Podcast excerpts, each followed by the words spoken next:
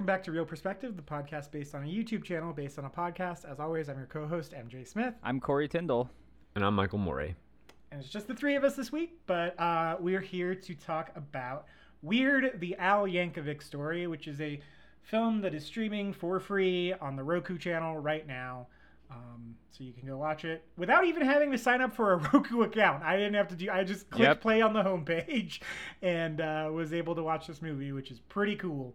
Um, but it is a biopic In quotes, in qu- yeah. of uh, Weird Al Yankovic, starring Daniel Radcliffe, uh, the obvious choice to play Weird Al Yankovic um, as as Al himself, and uh, Rainn Wilson as Dr. Demento, and it's uh, it's a very fake, very funny biopic about the life of Weird Al, in particular, um, his career, his his rise uh, and fall in the 1980s um, and it takes place pretty much around then and it, it sort of plays around with all the music biopic uh, conventions and tropes and things like that uh, as far as like you know how he gets his accordion how he learns how to play the accordion conflict with his parents um, a descent into addiction and a toxic relationship and a toxic relationship with his manager and then the ultimate redemption that he has um, with his his parents and and those around him um, culminating in his assassination By Madonna. um, at the hand of Madonna. This is real. Uh, yep, yep, which is real as the song over the credits informs us. yes. Um, and along the way, he meets a whole host of characters played by every funny person Weird Al has ever worked with. Um, Yes. and uh, that's the movie, guys. That's that's it. It's just it's just nonsense for an hour and forty five minutes. Uh, so, what did you guys think about Weird: The Al Yankovic Story? Corey, we'll we'll start with you. Yeah, I I enjoyed it. It was very fitting, like what you just described. That is uh that is what happens, and you know we'll we'll get more into it, but it felt very fitting in the sense of given who Weird Al is and how he's built his career, and you know he helped co-write this script. Uh, it makes sense that this movie kind of does a Weird Al to you know uh, music biopics and I was like, oh yeah, that's pretty clever. So yeah, it was a it was a good time. It was just like every other scene. I was like, oh, there's that person I know. Oh, there's that person I know. So, but yeah, Yeah, Overall, Mike, what did you think? Yeah. Uh, I I really liked it. It's one of the better comedies that's come out lately. Also, we don't have a lot of comedies that come out at all anymore, so that was refreshing. correct. You know, in movie form anyway. You know, I guess there's stuff on TV, but uh, you don't see too many of these kind of parody type movies either. And I really enjoyed it. There's definitely, I think, a part that was a little slow. I think some of the Madonna stuff in the middle got Yeah. a little long in the tooth. it's a little saggy. Yeah. Yeah, yeah, I, I would have edited some of that down a bit. But overall, um, I really enjoyed it. The beginning is good. Uh, it does a great job sending up all those tropes of, you know, Yeah. the abusive father type thing.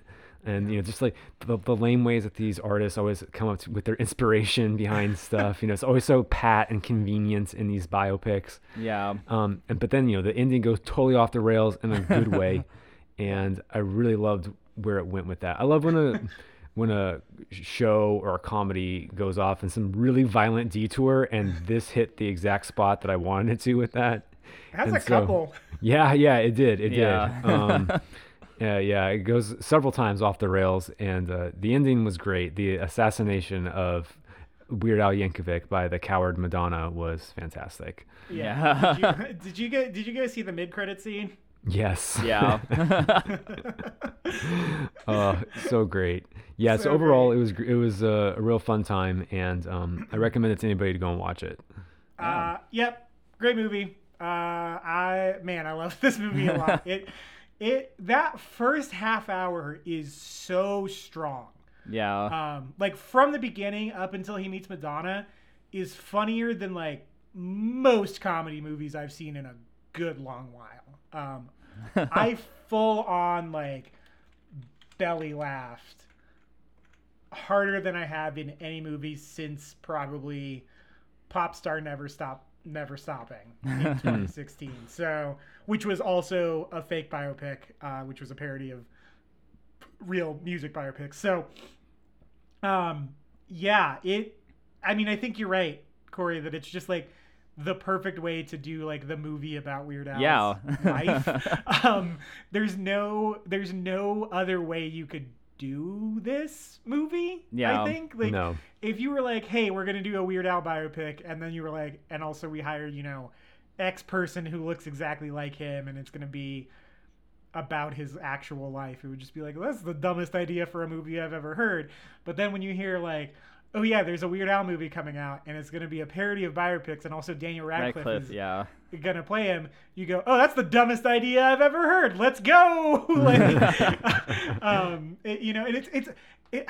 I think it also it's great because I feel like a lot of people don't listen like regularly to Weird Al, like, and when they do, like, his projects come out kind of out of nowhere for a lot of people. Like, you have to really be on top of like his career in order to be like, oh, he's got a new album coming out in X amount of months or whatever.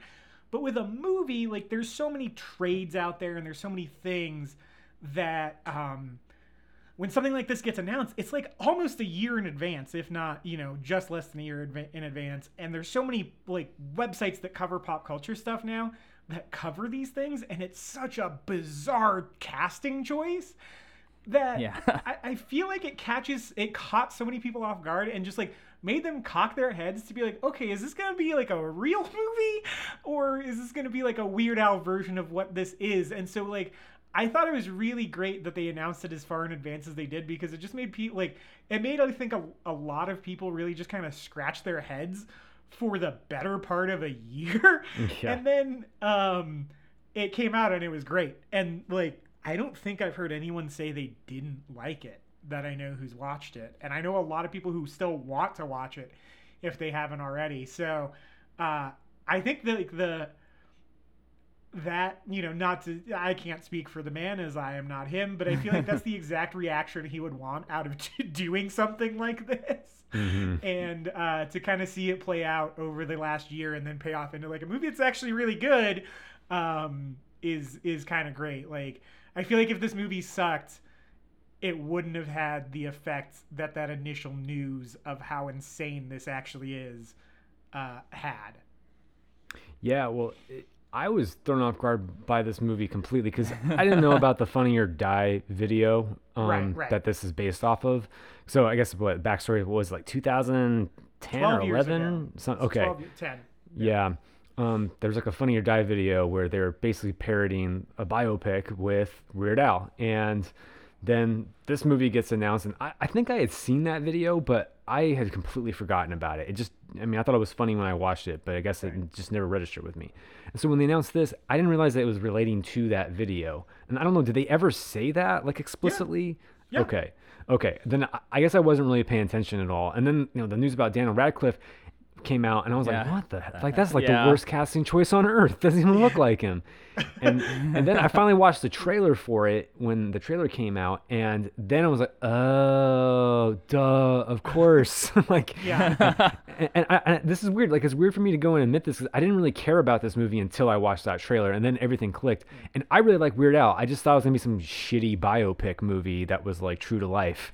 Um, I'm glad to find out that it wasn't. Yeah. Yeah, I mean, I think you know I'm probably the biggest Weird Al fan on the show. um, But- Maybe by a smidge, yeah. yeah, but uh, this is a movie that when it got announced, I was just like, yes, like this movie's gonna be ridiculous. And so many people, like, I have a lot of people in my life who associate me with Weird Al, which is very weird, but also I'll take it. Um, and uh, I got a lot of texts the day this got announced where it was just like, hey, what do you think about this? And I was just like, this sounds incredible. And everyone's like, really? Like, you're excited about this? Just like, well, yeah, like, you know, Al's co-writing the movie. You think he's actually going to do like a serious job doing this? And then also the Funny or Die thing. And like, I was just like, I kind of figured out what the movie probably would be um, from the get-go and was just like, I was, I was on board like I had to field a lot of questions over the last year about why I was why I was excited about this movie. Yeah, uh, I guess I was just totally out of the loop. Um, yeah. And then I Weird Al was really special to me, like growing up. Then you know, like my teenage years and that stuff. And then he hasn't produced a lot in the last ten years, uh, really. And so Yeah. I, I have been kind of out of the loop, I guess, in my fandom. Um, so this kind of caught me off guard, and it was a pleasant surprise. It's nice to be pleasantly surprised about something these days. Most of them I'm unpleasantly surprised about things, as we've discussed in this podcast before about other things. Yeah, I mean, I think the other thing too is like, for a lot of diehard Weird Al fans, is he's already made one movie, hmm and if you Mhm. know anything about UHF, which is fantastic, by the way, Great movie, yeah. uh, yeah, it's awesome. But if you know anything about it, it kind of soured Al on doing more stuff like this. So that was the thing that had me scratching my head. Is I was like, oh, they must have like a really solid idea or really solid production team or something. Like there's to just think about him returning to a movie, the format of a movie, to do something. I think it really like it really had to be like the right time. I don't know if it was just like pandemic stuff. He got antsy because he was supposed to go on tour or what, but I don't know. Like it was really that that was the thing that made me scratch my head. as I was just like, wow, he's doing another movie like 30 years after the fact um, of UHF tanking. The other thing though too is like UHF is a streaming movie, if that makes sense. Like it's sort of a proto streaming movie in Mm. that um it like it opened a week after Batman 1989 and a week before Indiana Jones and the Last Crusade. So Oh. the movie stood zero chance. And like movies aren't like that anymore. You can release a movie on Netflix or Apple or whatever and it's going to find an audience if it's good enough. So I think that might have had something to do with it, but I really was like okay, he that was the other thing that we gave it my vote of confidence is I was like, I know what a bad time he had after UHF, and um, his career hit kind of a downturn around that time as well. Like, um, the album after the soundtrack album was Polka Party, and it, it was also not critically well received. Like, it was just kind of like a big downturn for him until '91 when Smells Like Nirvana came out. So.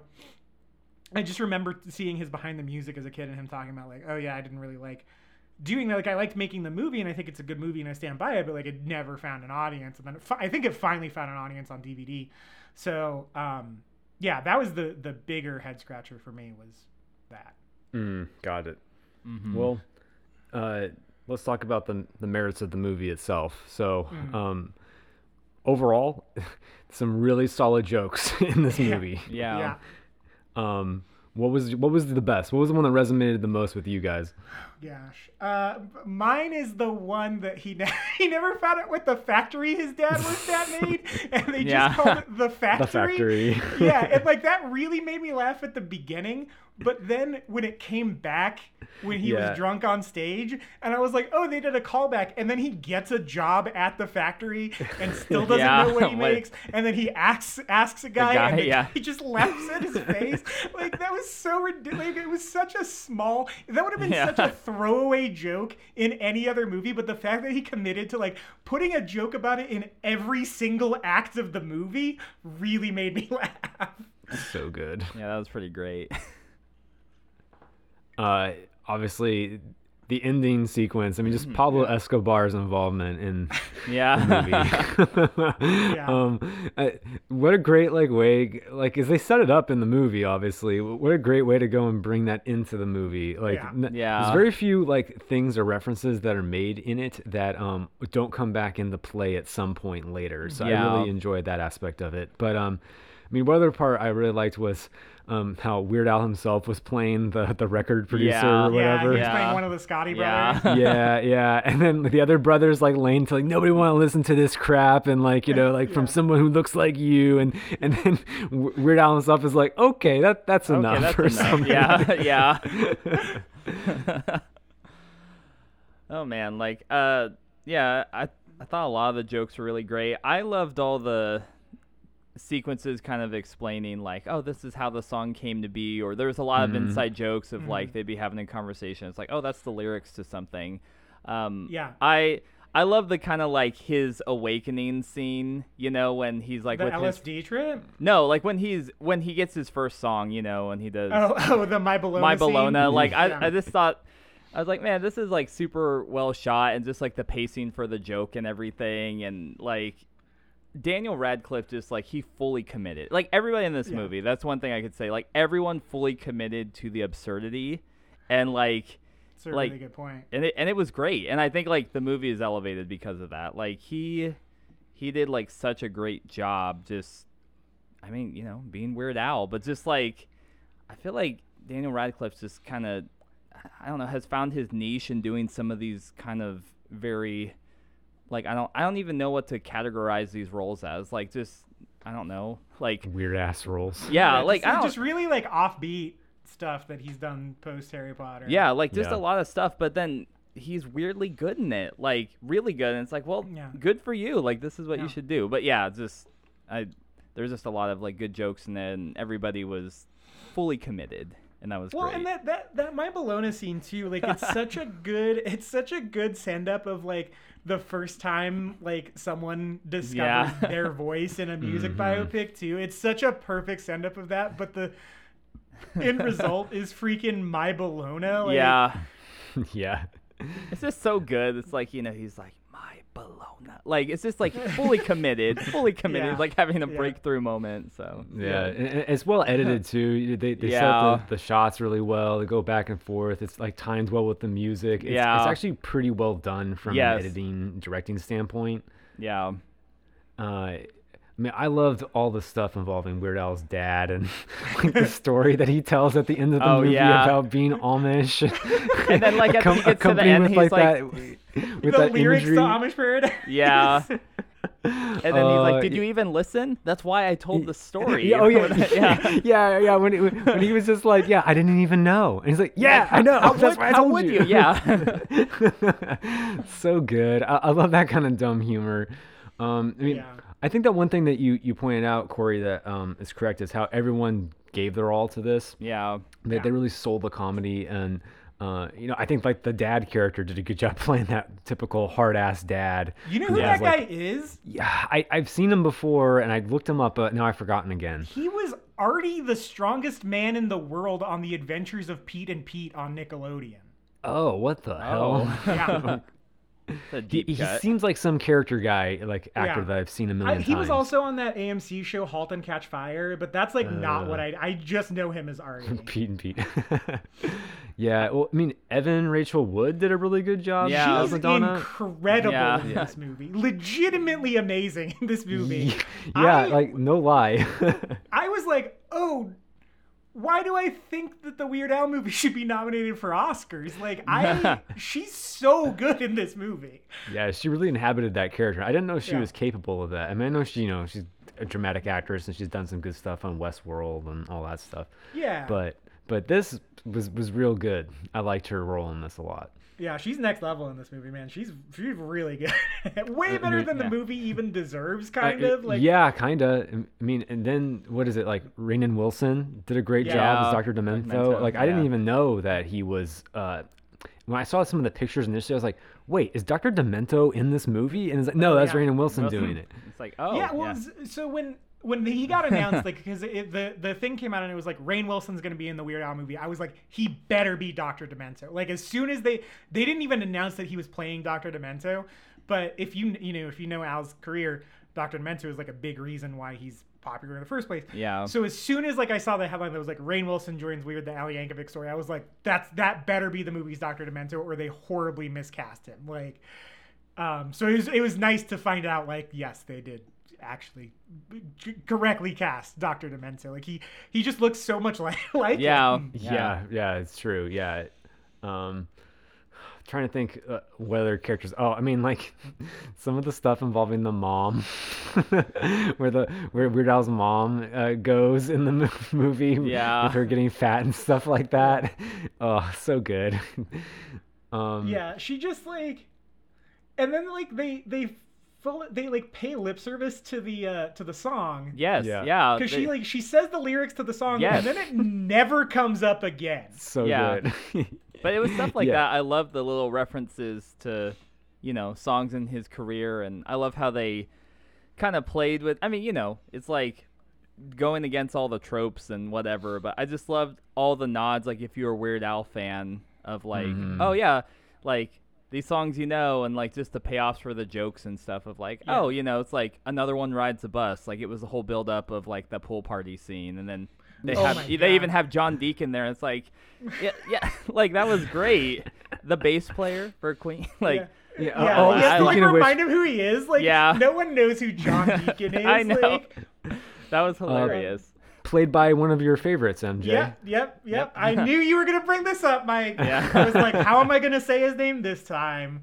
Um, yep. David Dastmalchian is, is in this movie, and I was just like, oh great, I get to say his name, name. again on the podcast. um, and uh, that was that's hilarious. That was exactly my first thought when he came out. I was like, "Oh, great!" um, but he like he like challenges him, or he Wolfman Jack, played by Jack Black, played brilliantly by Jack Oh, Black. so yeah, good. yeah. So good. Uh, challenges him to like parody another one bites the dust right there. And so he does, and then gets invited to play Live Aid with Queen. yeah. what a stupid joke. That whole pool party scene is amazing. Yeah. Like, all the favors Yeah. they called in for that one scene. Mhm. Um, I didn't even realize Conan was Warhol until the second shot of him. It, Oh, it yeah. took me a second. I, I remember like thinking this guy looks really familiar, the facial Yeah. structure, and Yeah. then it like I heard his voice. and I was like, okay, I Oh, think I know who this is. Yeah. Yeah. That was great. And then uh, Paul F. Tompkins had a great story about how um, he like was being really friendly to Jack Black because they're friends, but he was in the Gallagher makeup. And Jack Black was just like kind of had like a weird vibe around him because he didn't recognize that that was Paul F. Tompkins in the Gallagher makeup. Oh. And he's like 40, it took him 45 minutes before he was like, oh my God, Paul. Like, Oh. uh, That's funny. yeah, it- lots of great uh, actors and celebrities thrown in there in in, in fun ways. It's, it's beyond Yeah. just like oh, it's that guy. Like they all Yeah. have like like roles to go and contribute. That being said, if you know like their place maybe with Weird Al and his history, or you know like where some Yeah. of these references are uh, referring to themselves, it enhances your enjoyment. You don't need to watch this and be a Weird Al fanatic to like it. but Yeah. it definitely helps uh, make you appreciate it even more. I mean, obviously, like the part where Amish Paradise is played at the what the music awards or whatever, Yeah. the Grammys, and then Yeah. Coolio is like getting Yeah. angry and Yeah. you know, if if you know that history, uh, it's funnier that way. or, or like when he's getting like all those inside jokes, like the whole thing with like him and beat it and eat it, like that's funny. Oh, And- oh, yeah, that yeah. he wrote it first. Yeah. but then like when they're I, I really love the joke when he's at the Grammys and it's like and now the award for like the instrument in a very specific category whatever and then he wins it and then it cuts to Prince Prince. and yeah. he gets up and walks away and if you know the history of like Weird Al always asked Prince to cover his Mm-hmm. songs to parody his songs and like Prince would never like let it happen so stuff like that I was like oh I love the meta humor there Yeah. Yeah, it's it's this weird like it's this weird thing where there's a bunch of true things in it, but at the same time, like if it weren't for Al writing the movie, they would have done absolutely no research into his life. yeah Um, and that I think that's what makes it great because like he did record his first song in a public bathroom. It was just in a public bathroom in at Cal Poly, right? It wasn't just like a bus station bathroom. So Right. it, like all that stuff is like it's like one half step away from true but the half step is such a weird half step Yeah. that uh, it just like it has this weird this weird spin on it that's really funny like those brothers that they played were real record executives that you know tony and tony and ben scotti they, they ran scotti brothers records which became volcano records which i think became owned by Capitol or whatever. But they did sign him to a 14 album deal in the early 80s. And like there's that joke where he's like, "Yeah, we're going to sign you to a 14 album deal." And he's like, "Wow, really?" And he's like, "No, that's insane. Why would we do that?" And it's like, "Yeah, that's a crazy deal to offer someone is 14 albums." Most people are lucky if they release 14 albums in their career yeah let alone as part of one contract. And then because that contract was like existed, they had to honor it every time the freaking place got bought. Yeah, that's wild when you think Yeah. about it. Um, yeah, crazy. Um, and then like you said, like the, I think this is the thing about Weird Al, and I, I kind of want to talk about this. Like, he's been a thing for like 40 or 50 years, right? Like, everyone knows who Weird Al is, Yeah. and everyone loves the guy. And so, like, how do you do that, especially with comedy? Like, how do you like adapt to just like changing times and tastes? And I'm not even like, I don't even want to talk about like whether you're quote allowed to say something. Like, not even that. Just like people's the the the zeitgeist is always changing, and I feel like Weird Al's just always had a crazy like finger on the pulse of like where to like move with it. That's actually a really good question. Um, I guess my answer would be that I think there's always room for parody, and it, it doesn't really matter what the time and the place is. You just got to find whatever the new target is. And so the target this that these days is you know these crappy biopic movies that are a dime a dozen. And so he just adapted his style that he's been having going for decades now to that particular target this time. Um, I- I think you see the same sensibility that he's had for 40 years in this movie and the choice Yeah. of humor generally. I think that the only thing that is a slightly different in this movie is it's a little raunchier than I would expect a Weird Al written kind of thing to be. Actually, I mean, it's not like super explicit in any way, but it, I don't know. It, it was there was a little more like sex kind of stuff in there, but it's kind of part of what you need to do for a rock and roll biopic parody. Yeah. So I I, Yeah. I get it. Um, but everything else, I mean, is very much in keeping with who he is. Like I think that the times have changed, but really he himself hasn't. That would be my Yeah. argument. No, those are yeah, those are really good points, Mike. I feel like I would agree with a lot of that. I think he has shown like a level of awareness and adaptability throughout his career, and I mean like you kind of see it in the songs he chooses to parody again, where it's kind of he he's good at having like his finger on the pulse of like where things are going, and I think that's just like when you work, you know, for him specifically in music, but then just in this like very niche area of like parody and, you know, like looking kind of at all of culture in this area, like, you know, through like a magnifying glass or a microscope. He's kind of just he he I feel like he knows what to look for. And so yeah, Yeah. Mike, that's a really good explanation of like he found that like, oh, these music biopics that come out every year and like half of them suck. He's like this hmm. could be ripe you know, for a parody, and you know, he's got his signature style on it. Yeah, that's a good point. But it, it's just interesting the way he goes about his parody is so different than anyone else, right? Like it Mhm. just like I don't know. It's it's it's weird because you know I the, the that 14 album deal kind of hurt him by the last by the time his last record came out, um, Mandatory Yeah. Fun, because you know a new song could be right. Like we'll use an example. Like I feel like Lizzo came out of nowhere, right? Like she was just all of a sudden crazy Mhm. popular, right?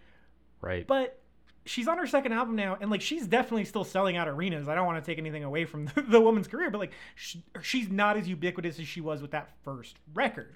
And the thing is, like, because he was so locked into this thing of like you have to release like a 12 song album, mm-hmm. And now YouTube is a thing. You know, Lizzo comes out in 2018, 2019 with, you know, Truth Hurts or whatever. Like that that was one of her big songs. The next day, you, me, Corey, everyone we've ever podcasted with can have their own parody of Truth Hurts on YouTube. And now like what's left for Weird Al to do? But like looking at his last album, Mandatory Fun, which came out in 2014, which was the the, f- the final album of his contract, he took some songs that had been popular for like a couple years at that point, and still found like really interesting, like you know, pun not intended, weird angles to kind of take them in that still made them really funny. Um, and just like the, I feel like there's just like he's just got this angle on stuff. Like he can feel like he always finds, and if you've heard interviews with him, he's very obsessive about this kind of stuff. And I feel like it might be a second muscle he's developed, um, just from so many years of doing it. But he's just like he like pokes and prods at this stuff until like something really offbeat falls out of it for him. And I think that's what makes his voice so much more unique than you know anyone else doing parodies on YouTube or whatever. Because if you go listen to Mandatory Fun and then look up any of the other songs that are like or any of the songs that are parodied on Mandatory Fun that have a million parodies on YouTube, his is still the best one. Yeah. Yeah. Yeah. No, I, th- I think you bring up a good point. Well, one thing that I think is important about him is um, when it comes to the parodies that he makes, they're not really that mean spirited. You know, Exactly. like, like Yeah. he doesn't tear the song to shreds the way other people do. I think it's like the Mm-hmm. easy course that a lot of people take when they do parodies is they kind of like rip on the song itself or the artist or some facts or circumstances or history around it. And he doesn't. He finds like a different angle about it. You know, like Mm-hmm. you you know, uh, eat it is just like a bunch of food related things, right? Yeah, yeah. It- it's like kind of like this Jim Gaffigan esque like level humor where it's like Yeah. about the food pun or like the funny Yeah. like eating or it's not like it doesn't come from a mean spirited place. I mean maybe like smells like Nirvana kind of is I don't want to say a little mean spirited. It's probably the closest that he gets to like kind of calling out the artist for um, Perform this way yeah the- yeah perform this parody. way yeah But I feel like it's kind of tongue in cheek because he's in a bunch of crazy costumes every night on stage too. Like I almost read that song yeah. as like respect from him to Lady Gaga. Yeah, Um, like, hey man, I get it. You have an angle. I also Right. have an angle. yeah. Yeah, I, I think it's like having fun with it. It's not like Yeah. calling it out as like a bad thing. Um, and so I think that's what kind of helps keep him um, fresh and different than other people. And also, I just think he's well educated. Uh, he's you know his lyrics, his lyric writing is really good. Yeah, um, like some of yeah. some of the puns or the ideas that he comes up with are ahead of other people because he's just more intelligent than them. I think that's what really Yeah. helps him stay relevant. Yeah, I mean he's a literal genius. Like he graduated high school at 16. Like Wasn't he a valedictorian? He was of valedictorian at 16. Yeah, um, he, yeah, he graduated valedictorian at 16. Started college at 17. Like he's just really has a degree in architecture. Um, you know, but he's also just this like very offbeat, like silly person, and so it's always really funny when like someone that smart. I mean, Conan is the perfect example too, right? Like he's a Right. Harvard educated dude with a degree in like American history and American literature. Um, but his most famous thing is like the masturbating bear or like the Yeah. the string dance. Like the, Right. are- the- like people know that about Conan way more than they know that he went to Harvard. um, so it, it's always really funny to see someone who's like an actual literal genius just be like, I'm gonna get real silly with this. Um, but yeah, I think you're totally right, Mike. That he's never been really mean spirited about anything, but he, like when he needs to be, he's critical, right? But Yeah. um, I think he. The other thing too, right? Like, because there have been parody songs of popular songs since forever, but also on the internet for a long time. And I remember it kind of hurt his career early on in the like the big early days of like LimeWire and Kazaa and uh, Audio Galaxy. Shout out to old old olds.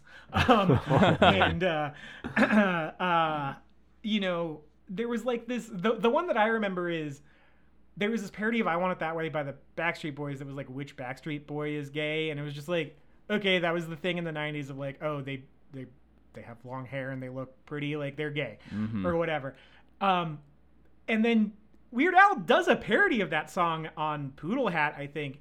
It's called eBay and it's just about him buying stuff on eBay. Like he doesn't even brush up against that other song at all right? And so Right. I think that's what makes it last longer too is it's just like okay, haha, the Backstreet Boys look gay. Like that's like a really old, like it's it's like a hacky joke, right? Like anyone Yeah. can make that joke in two seconds after looking at them or hearing the song or whatever. But like listening to the song repeatedly and being like, okay, what kind of rhymes with this? Oh, eBay, like eBay's a thing, and like eBay's still a thing.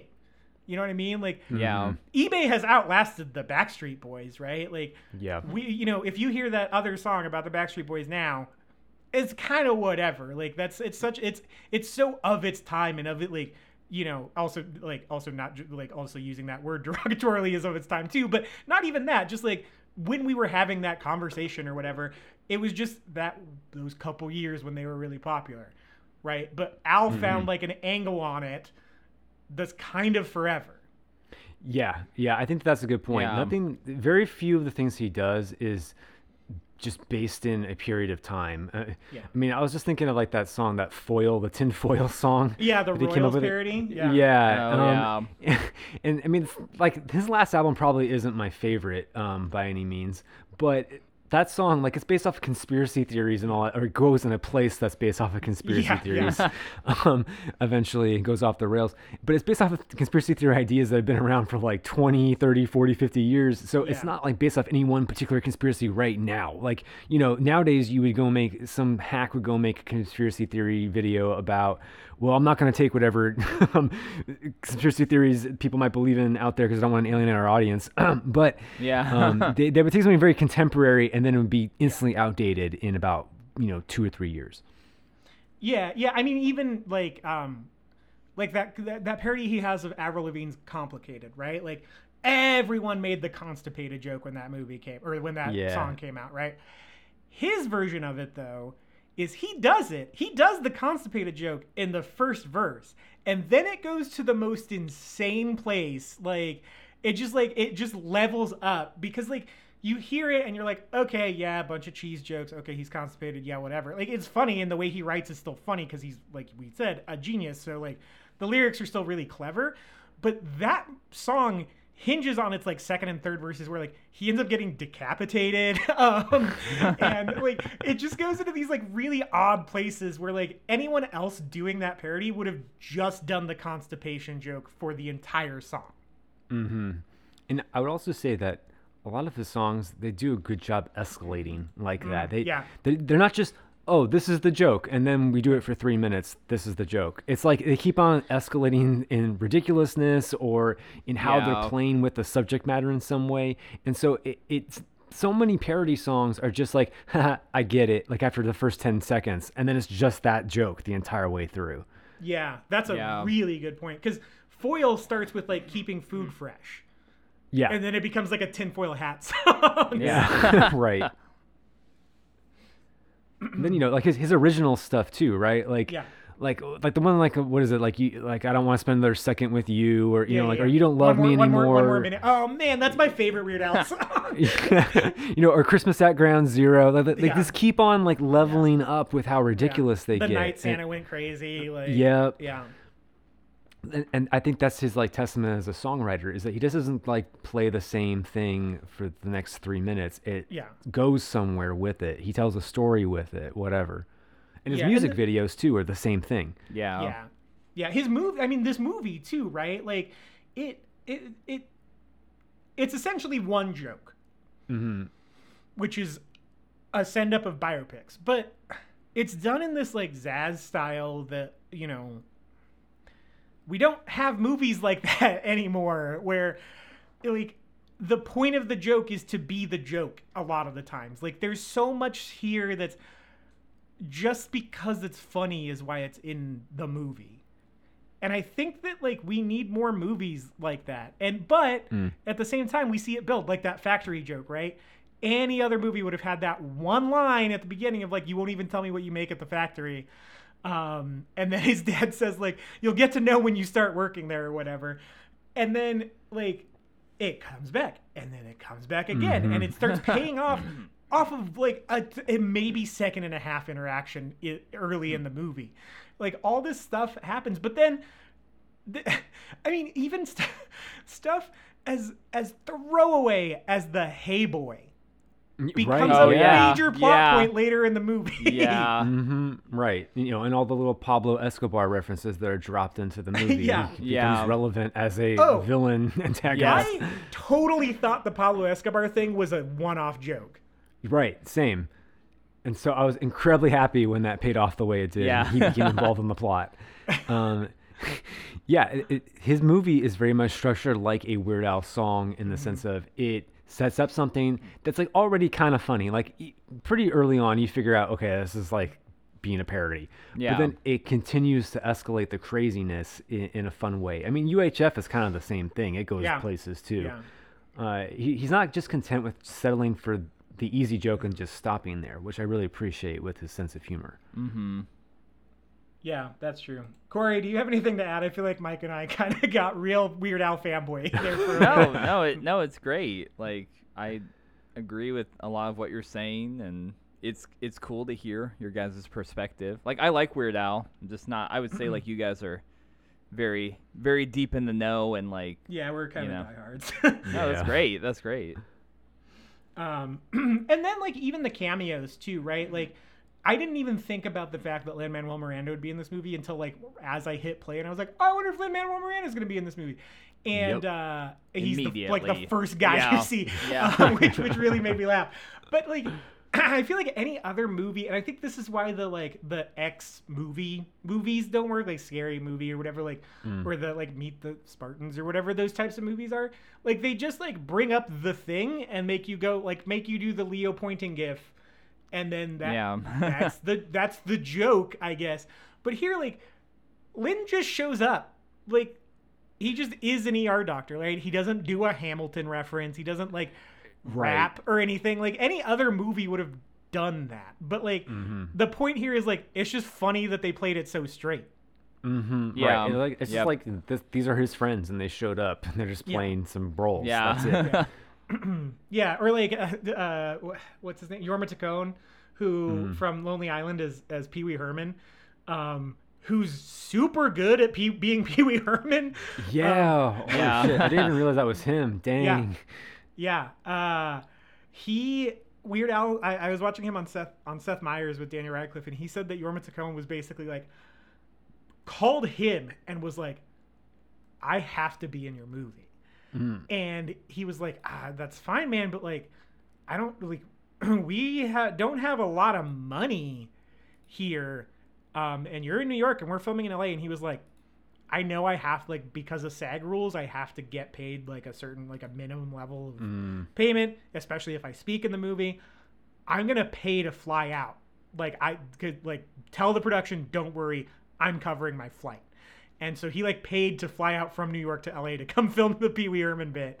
Um, Wow. yeah, because he just like, and it, like I then it got me that got me wondering like. I do wonder how many people like hit up him to be like, I'm gonna be in your fucking movie, like, Yeah. because like it- you watch it, and you're like, oh, he called in every favor, but then you realize like, he, oh, people love this guy in the industry. Like, he's friends with so many comedians and like talented other mm-hmm. other talented people, and made so many connections. And he's been such a staple of somewhat of so many people's lives, like for the majority of it.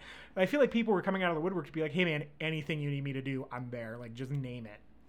Right. Yeah. Well, uh, I mean, just speaking to people who were impacted by it, you know, us here, right? Yeah. Like huge formative parts of our lives. Like I think a huge sense, a huge part of my personality or my sense of humor has come from Weird Al and Weird Al music videos and that stuff. Like you, you can definitely trace like a direct line between some of the humor in the movies that we make, and you can put it towards Weird Al for sure.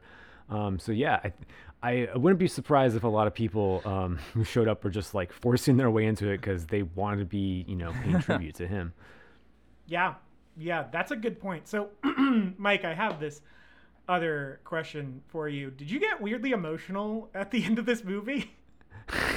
a, a, a little bit like I, you know it, it made me more nostalgic than anything like i went through basically all of his music videos again like i went Yeah. back to youtube and started like watching some stuff because i just been kind of out of that weird al phase of my Yeah. life for probably like 10ish years uh, and so i guess in a way it made me emotional and and nostalgic and it made me kind of sad for like an era that feels like it's kind of past in a way Mm-hmm.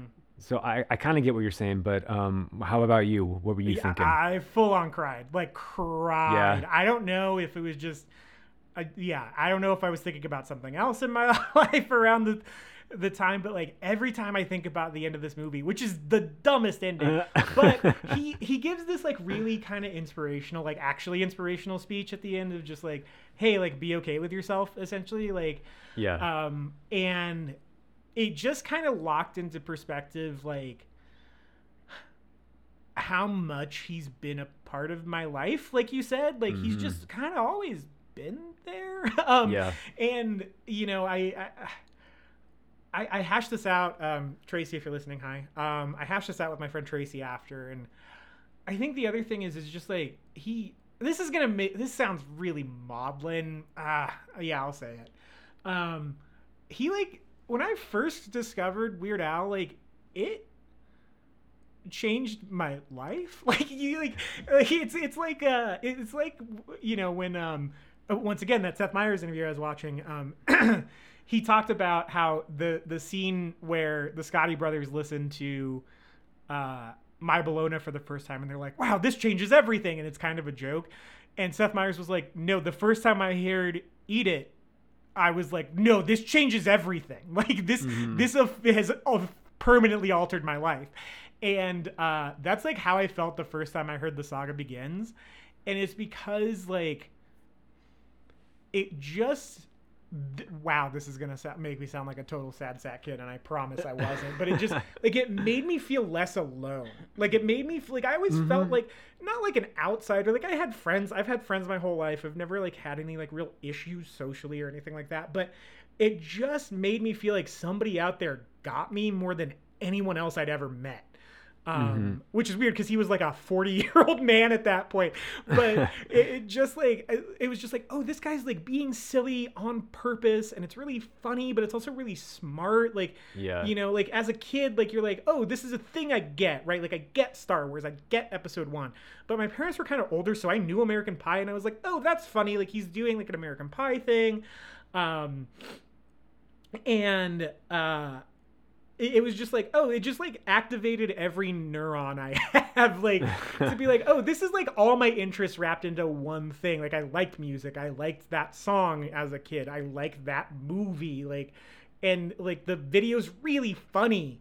You know there's just mm-hmm. like good mm-hmm. jokes in it top to bottom. And so and the lyrics are really clever and funny too. And so it was just like i was just like oh sh- i didn't know it was you know i talk about punch drunk love being the movie that made me go like oh a movie can be that? Like i was just like i didn't know you could do that with music. Like i had a concept of hmm. what comedy was at that point but i just like the idea of there being funny music really had never occurred to me.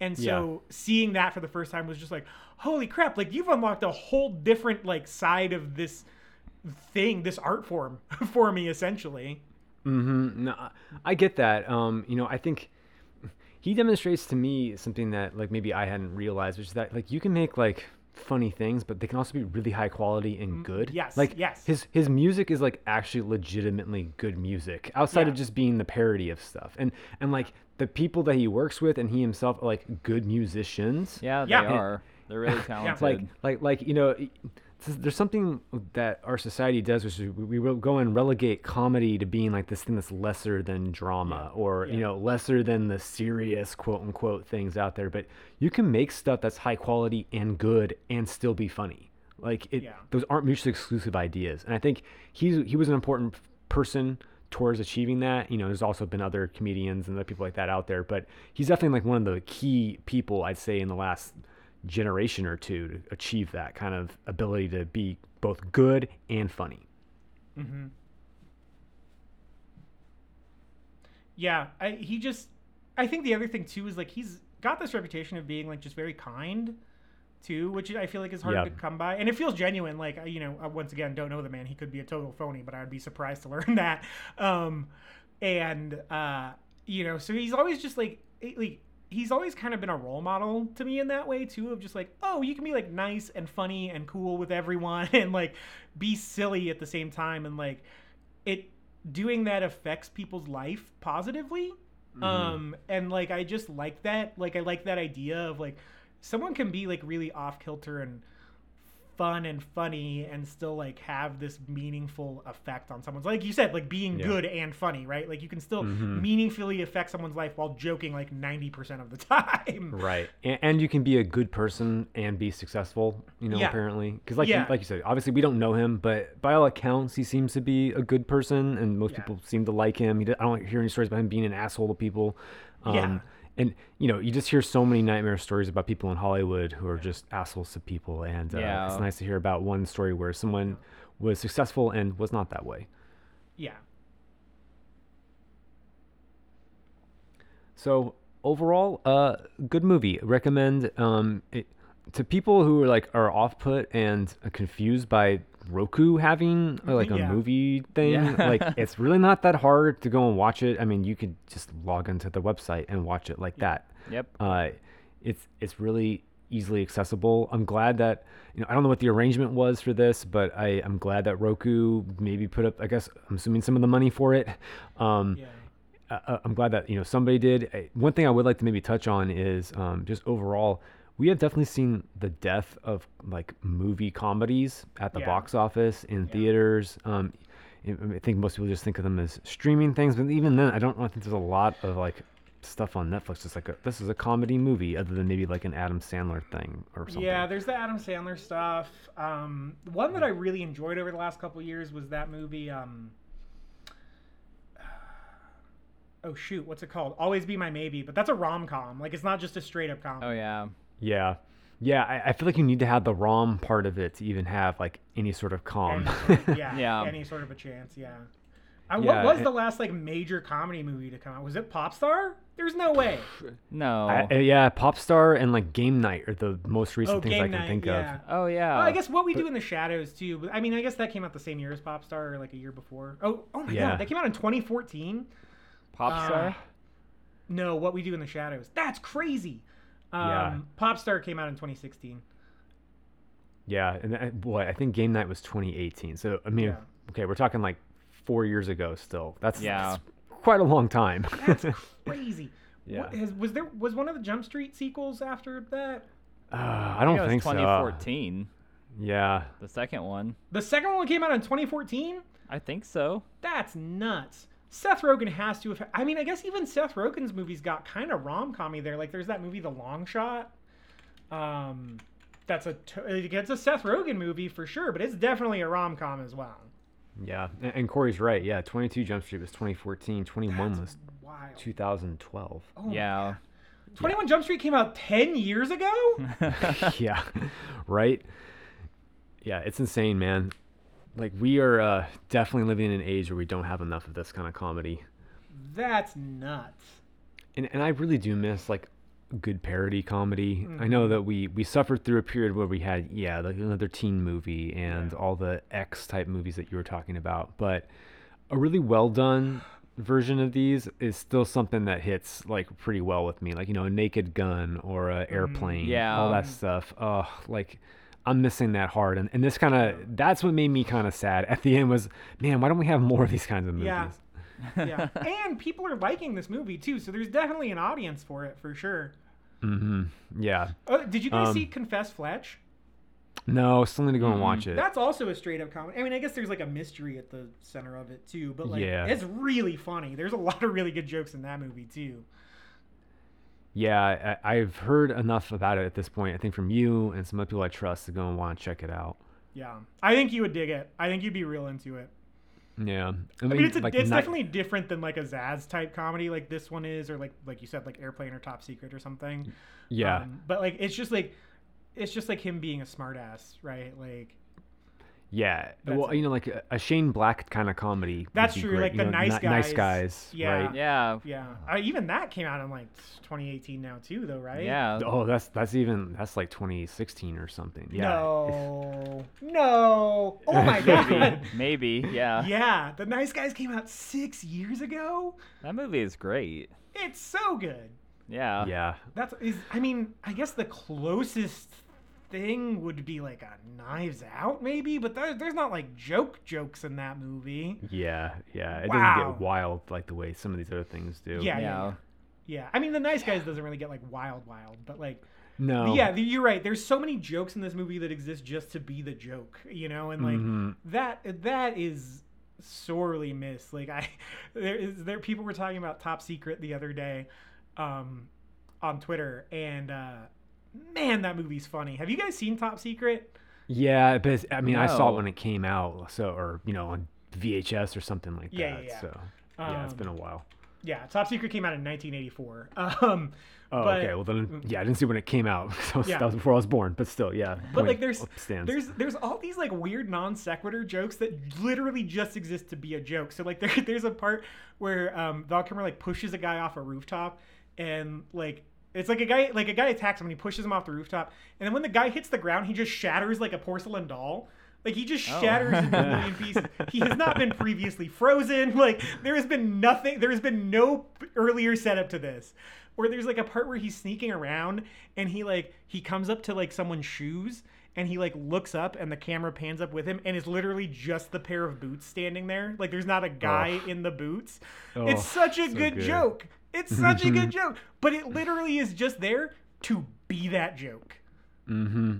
Yeah, that's what we need more of. Yeah. Um, okay, I'm gonna make a really high level point that's probably very flimsily supported, but I think it's kind of part of the reason why our culture and society is so fucked up these days. so we don't have enough of these kinds of movies. Yeah. Um, I think we need to laugh more. I think we just take everything a little too seriously and like it's the end of the world. And maybe if we pulled back a bit and like laughed at ourselves and the absurdity of things, things might be a little bit better. But um, like I said, that's probably a higher level conversation that deserves more support than just me saying it after watching one movie. Hey, I mean, there could be some credence to it. I mean, like, I agree with you, and we don't see comedies kind of in the mass market, like, you know, in theaters, and it's like a movie like this had to come out on Roku. Even Yeah. like one of the, Yeah. even I'm one of the so bigger mad I streaming couldn't see giants this movie with it. an audience. I'm so mad I couldn't see this movie with an audience. I watched it on Discord with a couple friends and like we didn't turn our mics on so we couldn't hear each other laughing because that would have been really annoying. But you know, like we we had our chat pulled up on our phone and like that felt somewhat similar. But man, I was cracking up here. I would have loved to have seen this in a theater. Yeah, yeah. I mean, like I saw, you know, some pictures that Weird Al himself was posting from some premieres or whatever they were having, and I was kind of feeling, oh man, like I wish I had been Yeah. there. Yeah. Wow, man, guys, I googled recent comedy movies and it is bleak. yeah, It is bleak because there's not like like I would say like everything everywhere all at once has jokes in it. Like it's a hmm there's Yeah. funny stuff in the movie, but it's not a comedy. yeah, Yeah. I feel like comedy has been subsumed into like other genres. Yeah. I mean, I've, obviously one of the common knocks against Marvel is how they just have too many quip, jokey joke crap in them. Yeah. yeah. removing from the drama, but an actual like movie that basically just exists for the sake of the joke is Yeah. very rare these days. Why do you Yeah. think that is, Mike? I know you kind of like made a macro level statement, Um, but why do you think the industry do they not perform well? Is it just kind of like the Yeah. culture turned against it? I would I would make two points. I think you know this is probably the um, box standard response from some people, but I do mean it somewhat sincerely. I do think that you know we have a more sensitive culture, um, and some people just don't find some things as funny anymore. Um, but I think the other part of it is is that um, we. I think that comedies themselves, um, they, they're not seen as worth spending the 10, the 15, the $20 ticket price of going to a theater anymore. And so they're just seen as streaming type things only. And I, I I think that we just value them as a society differently than we used to. And I don't know what why that changed, but it's just basically like the co- the popcorn comic book superhero blockbuster is now seen as the only thing worth the investment of a theater ticket. Right. Oh, I think the mm-hmm. other thing too is like I I, I mean not, I, you're not doing this. Like I'm not. I don't want to make this an accusation against you, Mike. But Yeah, I yeah. think I think you can still operate within those sort of sensitivities and still be really funny. Like I. Oh don't- yeah, Like that. You know, I think a lot of people use that as a cop out answer. Once again, Yeah. not you right now. Um, right. Which is why definitely why like I went and like added some cautionary language in front of it. Yeah. Yeah. yeah because like you, once again like also you could choose to not and still make your movie like you probably won't find as big of an audience but you could still choose to not like it's Yeah. it's, it's so much easier to make a movie nowadays than it used to be but i think i think it does have to do with um uh you know the no one's paying to no one's paying to see them right like Yep. i Yep. that's that's all it is like any movie that's just people in rooms talking doesn't make money Mhm. anymore there are no Yep. there are no movies that make money that are just people in rooms talking like which is why you have a movie that's great like the irishman right i know weird choice but like movies three hours three and a half hours of people in rooms talking that's all that happens in that movie Yep. i really liked it and i did get to see it in a theater but took a lot of doing right like the last hmm once again, the last successful people in rooms talking movie was Knives Out. Um, That's Yeah. you know that's the la- and that was an exception to the rule even when that came out a few years ago. Like it was it was good. like I remember everyone calling that movie kind of a miracle that that it was successful because of that. Um, Yeah. I guess Crazy Rich Well- Asians would have also been up there too. Yeah, that's that's a good point. Um, well, one of the part, uh, one of the things to go and talk about when it comes to like the sensitivities aspect of this, there's obviously two different kinds of comedies. You know, there's like the more raunchy or politically incorrect type comedies, or you know whatever. Like, Yeah.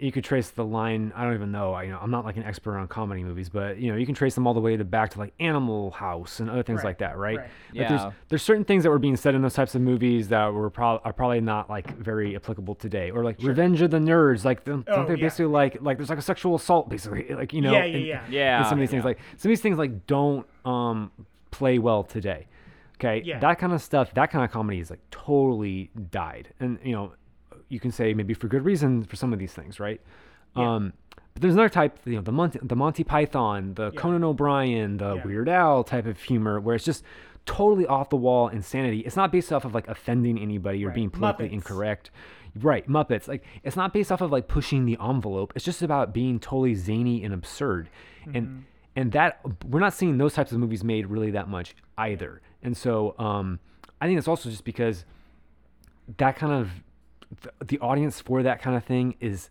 actually still pretty niche. I mean there's a lot of people. There's you know, millions of people tens of millions of people that will go and watch that or Yeah. seek it out. But it's not like the same as maybe some of these other types of comedies that i was just talking about or a rom-com. So if you have a choice between making a zany off the wall thing versus a rom-com you'll make a rom-com um, you know opportunity cost is a big important thing when it comes to making anything. It's like well i could Yeah. spend this money obtaining this audience or i could spend this amount of same amount of money obtaining an even bigger audience. I'm going to go and spend that amount of money on the bigger audience. Well, I think the other thing too is that even this movie, is zany and off the wall as it is, which it definitely is, it's not not, Yeah. but it got made because it's attached to a known guy, Yeah. right? Like, Yeah. it's, it's it's it's a guy. It's it's a public figure who is who it's Yep. based off of. So it's not it's not even a wholly original type of movie like that. Um, you know, it just and even like even the guys who are doing these style of movies, like Michael Showalter, who made Wet Hot American Summer, which is hilarious. Um, and su- I mean, that's a movie where a guy gets turned into a sentient can of talking vegetables. Um, and uh, uh, you know, he went and made the TV show, z- plural, for Netflix, and they were just as absurd as the movie, and the first one at least was just as funny. Um, but the last like the last like breath of that sort of comedy i feel like happened on tv and that was like 30 rock and community. Um and then the like dan harmon went and did rick and morty which i guess has some similar sensibilities to that but even that's like animation like is Yeah. still a cheaper medium and a smaller buy-in you know um and well, yeah and animation itself has just overtaken like whatever comedy sphere there is in, Mm-hmm. in american entertainment it feels like Yeah. And I guess you could say so there was a hit comedy this year called Jackass Forever, but that's like it's way different. It's Yeah. way it's way different. Yeah. Um that's And it's a known and it's a known thing, like you were yeah, saying. Also the fourth Yeah. the fourth one of those as well. Yes. Yeah, and but also uh, coming after a pretty long hiatus, and a lot of people were talking about when it came out, like, wow, this is like from a bygone era. It Yeah. feels like. Yeah. Yeah. Yeah.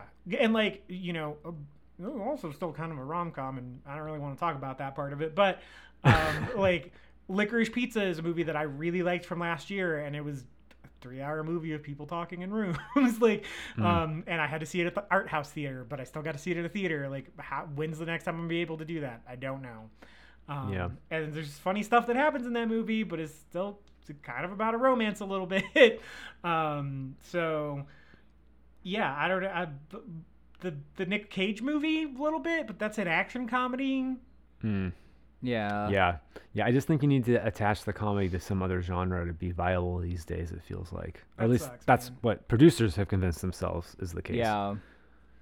Yeah, I think you unlocked why I'm such a big Thirty Rock fan. By the way, I've always wondered why I liked that show so much, and it's because it's got that sort of muppety um, humor of just like, oh, this Yeah. is go- is just gonna be silly. Like, there's gonna be jokes in here that are just here to be a joke. Be a joke. Yeah. Yep, and I think Yeah. man, it's so it's so important to have a comedy movie where there's just jokes Mhm. and that's it, right? Like, it, I don't know. It's I feel like everything is overly concerned with having to say something, and I don't mean even like having a larger message about society or something, though that is often the case.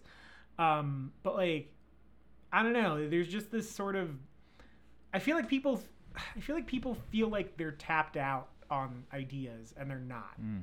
yeah, yeah. I was actually you're gonna. right su- that. I was, you know, it's like you guys are giving thoughts about that. I was kind of wondering. It's like, going back to more of the creators and the creatives behind the you know the straight up type of comedy like is it just the people coming up nowadays like don't know how to write comedies like this i know there's all the like profit and financial stuff we're talking about and like audience Mhm. and opportunity cost but is there just kind of like a loss of like there's just kind of been enough of a lapse in that where there's just a lot of people who like don't really have you know they didn't really have comedies that they were watching like the type of comedies we're talking about to kind of inform them in their Mm. formative years and so we we kind of have have lost that i don't know just Uh, that, that, that's an interesting point. You know, I think that like a lot of writing, you know, a lot of writers go and cut their teeth in writing rooms and stuff like that. They might Mhm.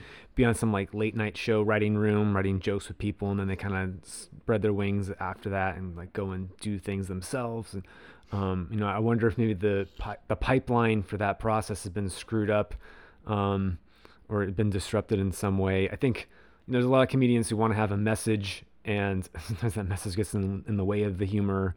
Um, mhm. you know, I, I wonder if maybe like the Daily Show. I mean, while it's produced a lot of funny people, if there's a lot of comedians who get involved with the Daily Show, but then they also get involved in the political humor Yeah. of of it more, and they become more activisty than comedian. Um, yeah and you know, I, I don't know. I, I don't know where it comes from either. I feel like the pipeline did get messed up somewhere along the way. I know Or- exactly what it is.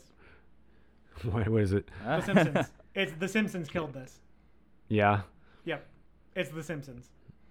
Um, I think ever since The Simpsons stopped being good, Mm. that's when this type of humor dropped off. Yeah, I mean that, that's a pretty good argument for that, you know, and uh, that might be the, very well the case. Yeah, 'Cause there's so many people who went and did stuff after The Simpsons, right? Like Mhm. Conan's the perfect example. SNL too. yeah yeah, Yep. S- SNL. Oh, SNL's a huge one now that I think about it. It's it's SNL. Ever since SNL stopped being good. yeah, Yeah. which I mean, was we're So- the a while But even well, but also like you have people who are geniuses coming out of there, like Bill Hader. But like Bill Hader, like he's making like a lot of them are doing like horror movies, right? Like Jordan Peele, right? Jo- Jordan Mhm. Peele Yeah. kind of came out of that uh, style of comedy, and like if Bill Hader once he because Barry's the next the last season of Barry is the next season. The next season of Barry is the last season of Barry, and um, I would bet an exorbitant amount of money on that dude making a horror movie as soon as he wraps on Barry. Um, Mhm. It just like the way Barry is going, and the especially because he's directing every episode of this last season of Barry, and also Oh, the the best episodes of Barry have unquestionably been the episodes he's directed. Um, but just the way those episodes have been going, he's directing a horror movie next. I just feel it like, or some like some Scorsese riff that has a lot of jokes in it, but is not a comedy. um, huh? yeah, I, I, I just that's the feeling I get. I can't wait for him to start making movies. I'm so excited for him to start making movies. But like every time, like he, because he directed like three quarters of the episodes of this last season of Barry, and every time I was just like, oh my god, like you're gonna be such a good film director someday. Um, he's doing stuff on TV that is just like it's insane to me that that he's operating at the level he's operating at and keeping that show at the level it is to the point where like if this last season doesn't stick the landing i'm going to be like really disappointed because Mm-hmm. i think it could be one of the best shows if not the best show ever made if it sticks the landing um Wow. yeah yeah man it's good but it you know and it, bill hader came out of snl and he's a genius but Yeah. um, you know, John Mulaney's a really good stand-up comedian. He's a great stand-up comedian. He's probably my favorite working stand-up comedian today. But I don't think he's a very good writer as far as like this kind of writing. Yeah, I would say it seems like a lot of really talented, funny people just decide to do stand-up comedian or become stand-up uh, comedians, Yeah. and that's it. They don't Yeah. seem to branch out and become writers of fiction. And you know, I, I was also thinking about um, I just finished Severance last week, and Ben Stiller is Oh, yeah. heavily involved with making that. And you know, he, but here he is making some. It's absurdist, but it's not like haha funny. It's Is that worth like watching? It- it's it's good. I like it. You know, I'm I'm a little afraid of the answers that it's going to give are not going to pay off. That's Sure. uh, uh, very much more hurt from is Lost. it more commentary humor than like because someone was telling me about the other night and i was like do I need to watch this? Like, It, well, it- first of all, multiple it's not it's not even humorous in the first place. It, it is very much like a drama. It's it's Oh, got okay. some funny bits because of the incongruity of some of the drama, like the fact that people are are working Yeah, in this building and that they they don't don't understand what yeah, even and they don't do. remember their yeah. Yes, right. Yeah, like yeah. The premise is like whenever they go inside this building, their like lives are separated from Yeah. their life outside the building. So all they remember when they're inside is what they're working on, and when all they get out, all they remember is their life outside, and that's it. So their lives are severed. Um, it's very much Ah. drama. Yeah, um, and it's good. I, I like it. Um, I'd be interested to actually hear your guys' thoughts. Um, I've heard it's good. Um, I've heard nothing but good things about it, actually. Yeah, it's even if the payoff isn't going to land or, or work. Yeah. I actually think that this the journey of it will have been worth it. Um, in the sense of I think it's really well made. Like Yeah, yeah. Ben Stiller did a fucking fantastic job directing it. Uh, Oh, it's, he re- It's got some it. great. Yeah, he directed like Oh. a, I'd say the majority of the episodes, or maybe like three or four of them. Um, Wow. Yeah, he directed a lot of them. I was listening to him on a podcast talking about it because some other guy wrote all of them. Yeah. Oh, So he okay. didn't yeah. he didn't have a hand in writing it. Um, it came to him because he has that Red Hour production company. So the script came to Red Hour and he read it and he was like, "Whoa, this is wild! Like I this is such a creative idea. Like I I, I want to make this." And so Yeah, he, he got yeah. it made at, at Apple, um, and I think he probably got it made on his name. um, Yeah. and I think he said as much basically that like he came because he did he did another sci-fi show for like AMC, didn't he? Or like a Yeah. or, I- or, or a, a, a prison break style show. Some I know Um, he's been involved in some other things before, but it, I just think that um, it's an interesting example of how you know formerly comedic people have now turned their sensibilities toward more dramatic forms. Yeah, yeah. Um, Mm-hmm. Yeah. and you know, and he's obviously very talented. Like he he's doing a great job with Severance. Um, it just makes it kind of sad that like I don't know. It, I mean, if these people are doing what they want to do, then so be it. That's fine. but I just like to Right, go and see talented people make talented, funny comedies. That's all. Yeah, I mean, that, I didn't finish my point about Michael Showalter earlier. So he made this movie where this guy becomes a, a, a talking can of beans or whatever, and um, then he goes and makes They Came Together, which is sort of a Zaz movie, but it's a rom com, right? Um, I love that movie a whole lot. It's very very funny, um, but it's and it's still a parody movie, but it's a parody of the rom com. And then he makes The Big Sick, which is just a rom com a very very funny rom-com that i really loved but it's just a rom-com. Like there's not there's not the silliness in it that exists within wet hot american summer or within they came together. And then he goes and makes uh he's made a couple other things since then but he goes and makes um the eyes of tammy faye which is like a message movie and like i did like that movie, but it's not a zany comedy about the, you know, Jim and Tammy Faye Bakker. It's pretty standard biopic about them, um, you know, with with uh, sort of a message about American evangelicalism. Not really, sort of. I don't know. Um, not the podcast for that, but uh, it, it it's just not the type of movie he started out making, and like. I like The Big Sick, like I said, a whole lot. It was my favorite movie the year it came out. I'd rather he was making movies like Wet Hot American Summer with guys who turn into talking cans of vegetables. Yeah, yeah. Um, obviously, you know, if this is what they love and this is what they like doing, I can't blame them for it. But I just would like personally some more of these types of things, and that's that's the thing that made me sad when Yeah. uh, Weird Al was over. Was just this sense of, oh, when's the next one of these gonna be? It's gonna be like three years from now. if that, like, yeah, gonna be like a decade or more, you know, like especially like yeah, I think the other thing too is that like this is gonna sound real morbid, but it like made me confront Al's mortality. It very much does because he dies at the end of the movie. But like he he's a 63 year old man. Like he's got less time in front of him than he does behind him. Like straight up. yeah. and Yeah. like it just made me sad for like when people like that are gonna leave us um and like Yeah. it just it was just like oh man he's been not just been like such a positive force in my life which he has but just like he's been such a funny fun cultural critic when he needs to be that like he's ju- he just lets the air in the room through what he does you know like he just Right. he makes us not take ourselves so freaking seriously all the time Mm-hmm. Yeah, yeah, and he is irreplaceable. You Mhm, know, and yeah. and not like anyone is okay, but it, it, it's like there's no obvious successor to his style of humor. Um, you know, like Yeah. it's funny that you brought up the Lonely Island guys. Cause sometimes I feel like they they got kind of close to it, but they're a little more raunchy and Yeah. they're, Yeah. they're different. They got their own thing. Um, Yeah. you know, and, and they can be funny though. Um, but it's not the same. Yeah. Yeah, and then they sold out. Um, Yeah. yeah. sold out to the mouse. Um, Yeah. But uh, yeah, I mean, it's like him, and then we've been watching Only Murders in the Building on Hulu. Like Steve Martin and Martin Short, like they they're less parody, but like that kind of like Humor. irreverent for Yeah. just being irreverent sake. Like there's some so they, there's there's a lot of jokes on that. They're not surrealist or absurd the way that um you know the a movie like Weird or Airplane or whatever are.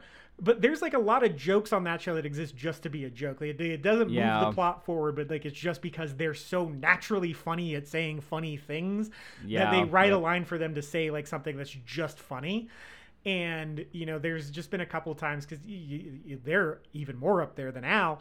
Uh, Yeah. That like I was just like, oh, it's really gonna do a number on me, particularly when Steve Martin goes. Like I'm really gonna be like, I'm really gonna feel that one. I think, um, because once again, like they just like they're just so funny in a way that still is like they have good reputations about them too. I think the other thing too is like you just hear about these comedians and funny people and like you know they always feel so broken and sad. Even someone Mm. like robin williams right? Like the way he went out like it was just like oh you were just like a you know you brought so many people joy and you were just sad. And like I, once again don't know al. He could be struggling with the same stuff that robin williams is but it doesn't seem like it from what like because i think robin williams always had a melancholy about him. Um, and al kind of doesn't um, and so just like to see that you can be funny and kind and successful and good, like good, like good at what you do and take pride in it and make people like understand not to take themselves so seriously and also be well adjusted on top of that. like, Mhm. it, it- you know, it's, it's just like, oh, like that's the kind of person like I want to look up to. Yeah, yeah, Yeah. I agree. Yeah, who knew that uh, a Weird Al movie would evoke such Yeah. feelings about life and um, and the state of um, our culture? But um, I mean, he's the one. So, like, legitimately, I don't really get star starstruck. You guys know I've worked in music for a long time, so I don't like.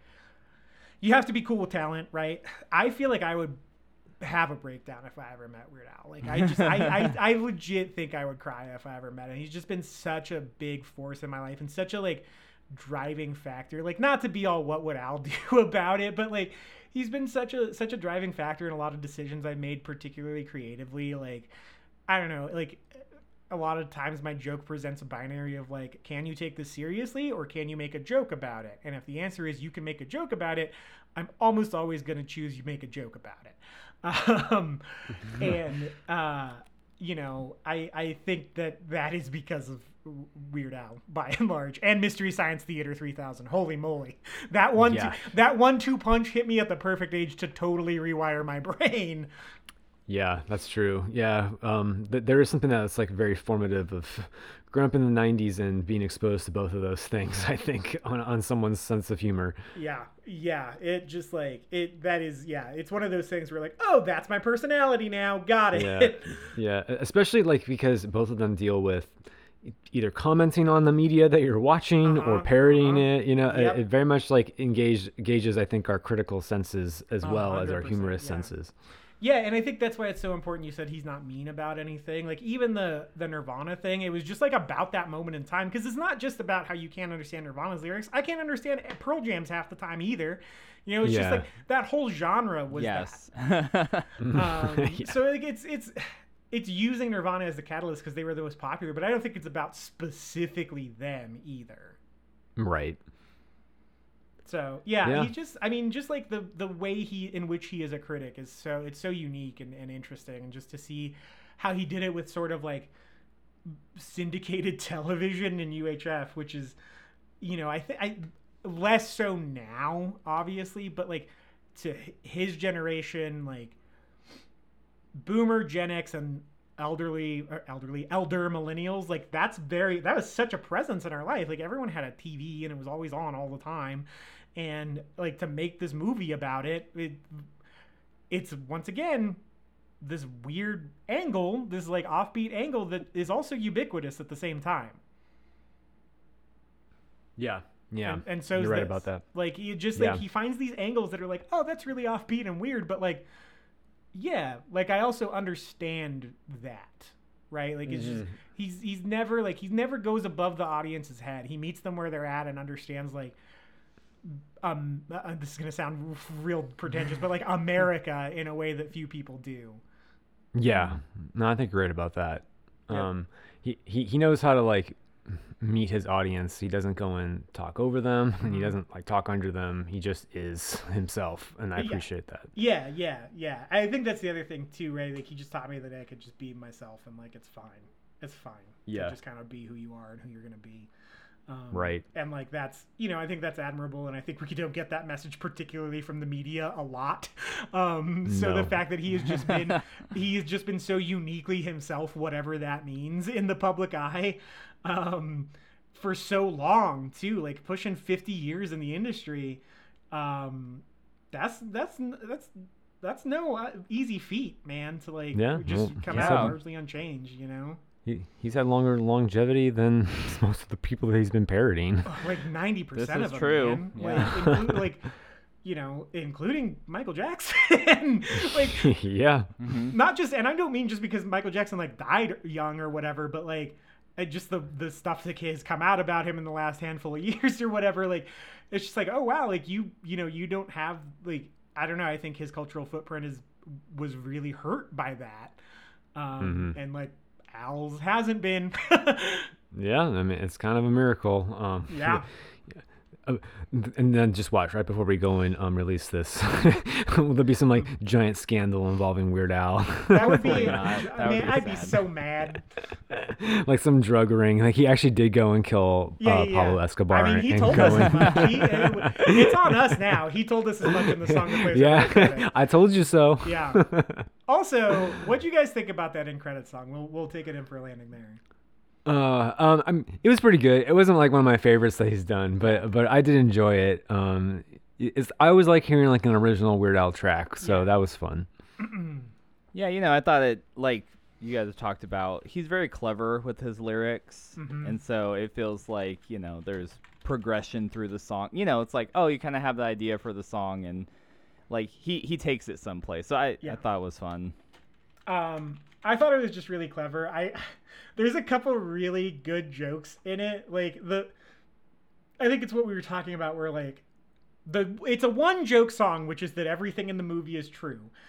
Yeah. um and like yeah yeah you're just now finding out but um he says the thing about like the movie's now canon every word is true uh, we only changed one thing. I really did play Live Aid with Queen, and I blew him off the freaking stage, uh, which is such, such a funny line. If you know, like li- that Live Aid performance in particular is such a legendary filmed live performance of any musical group ever. For Yeah, as high quality as it is. Um, and so like the idea that Al was there and just like outplayed Queen on the on their Live Aid performance is so funny. And then um, uh, the bridge where he talks about like he says, "How about that part where I died?" He, Yeah. he says, "I was not expecting that." and then he like Uh, makes a joke about having a zombie army. Like it's it's so good. It's so, like Yeah. so many good jokes even in that song. Like he just he picked so much like he just picked apart like his own movie that he wrote and still did this like weird commentary about how absurd the movie was. Yeah, I Yeah. know. Yeah, there, there's some good lyrics in there, and I, I love like stupid fake out endings, Oh, yeah, which they yeah, have like yeah, two yeah. of them. Yeah. Yeah. well, God bless Weird Al. Yeah. I r- really And- appreciate him. And thank you for everything, Al, if you're listening. Um, oh, there's also Rest that in line near the end where he says this song is technically eligible for Oscar consideration. yeah, yeah, that's pretty great. Yeah. yeah. Uh, I also thought that the score in general. I listened to the score because he re- he re-recorded every song except for "Eat It." Um, so every song you hear in the movie is a new, like a 2022 re-record um, of of those songs except except "Eat It." But they did an excellent job uh, restoring "Eat It." Man, the "Eat It" on the soundtrack sounds so clean. Um, Yeah. but I was listening to it and there's like it has all the score stuff and the score isn't anything special, but that kind of is what makes it funny because like the score is such a bog standard like what would play during those specific moments of the movie uh, of whatever like style of movie movie it's parodying uh, in that moment and Yes. uh, it, it it's like a weird subtle brilliance in that being so rote makes it funny Mm-hmm. Yeah, yeah. It, Mm-hmm. It's like a very generic score, and that's exactly what it needs to be. like Yeah. in, in Yeah. whatever particular moment it's supposed to be. yeah Yes. Yep. Uh, yeah. You guys have anything else about Weird the Al Yankovic story? Also, sorry No. to Corey again Uh, for talking so much during. this No, it was I honestly I like when we you know we talk about lots of different movies on this podcast, and so it's cool when like people have either more attachment or insight in a different way. It helps me, you know, broaden my perspective on it, and so Hey. yeah, it's like I yeah, yeah, yeah. and it's like I I grew up, and it's like Weird Al was around because he was in the cultural zeitgeist, but like he wasn't like I don't have the type of history with him like you guys do, and so it's really cool to hear you guys talk about just how he was really formative and all that. Like it's been really cool to just hear your your guys' thoughts on that. Yeah. Um, well, it's it's been nice. It's actually good to have an excuse to talk about him because we, Yeah. you know, this is something that like b- uh, binds MJ and I, um, Yeah, and sure. we, you know, we we never really had a reason to discuss him on this podcast. I mean, I guess there's always a reason to if you wanted to, Yeah, but yeah. this became a good outlet for it. So um, it's a good movie. You guys should check it out. That's, yeah, that's all it's I worth say. watching. Uh, my last bit of commentary is that I had read in one, um, actually, a couple things. One, uh, first time film director Eric Appel. So shout out him. Pretty good job, uh, especially Yeah, working job. under an eight million dollar budget. Um, like it, it doesn't look the like the highest quality thing in the world, but like that they used it pretty wisely. Yeah, It yeah, they stretched good. it right. Yeah. yeah. Yeah, they stretched it perfectly. And then um, I had read an interview where he said that the inspiration for the movie was Boogie Nights, and I was like, well, that's an insane thing to say. Because that's a three hour movie about the pornography industry. And um, then the pool scene happened, and I was like, oh my goodness, he did Boogie Nights. I can't believe he did Boogie Nights because it's identical, except with Weird Al, uh, to a scene in Boogie Nights that takes place at a pool party. And I was just like, I can't, bel- I can't believe they did it. They actually did the Boogie Nights pool scene. Good for them. so that re- that really made me laugh. That I read that and was like, well, that's a crazy thing to say. And then I saw it and was like, wow, they, yep, nope, Boogie Nights is the, that's it. um, yep, uh, good movie. You should watch it. Uh, his breakdown backstage where he screams "I'm the weird one" at the top of his lungs has been uh, on repeat in my brain since I've watched it. The way he com- the way Daniel Radcliffe commits to that line is very funny. Yes. um. Anyway, yeah. Shout out to Al. We love you, Yep. Weird Al. Um. Until next time. Forgot plugs on this episode. So Corey has the YouTube channel Reel Filmmaking, all about cameras and filmmaking, uh, techniques and equipment. R E E L Filmmaking. Um, Mike has the books um, on Amazon and is an audiobook. Uh, well, the second one is an audiobook, The Ashen Prophecy. It's the most recent one. Stay tuned for news about a new film he's working on, as well as the third book in that trilogy. Um, and then I have Jaws for a Minute at Jaws for a Minute on the social medias. And uh, yeah, we're going through the Spielberg movies right now, up through Hook. Um, I think the most recent episode is The Color Purple. This week you'll be able to hear Empire of the Sun. And yeah, also I for the remainder of the year, here's my podcast schedule. I am going to be a guest on the movie Robcast to talk about the James Cameron film Piranha 2. That should be out very soon. It is a very chaotic episode for a very bad film. Um, and then I will also be, I think, by end of year on the Beer'd Owl podcast, B E E R apostrophe D uh, Owl podcast, which is a podcast all about Weird Al and beer um, to talk about the uh, Weird Al album Alpocalypse. So that's all the plugs. Madonna's the bad guy.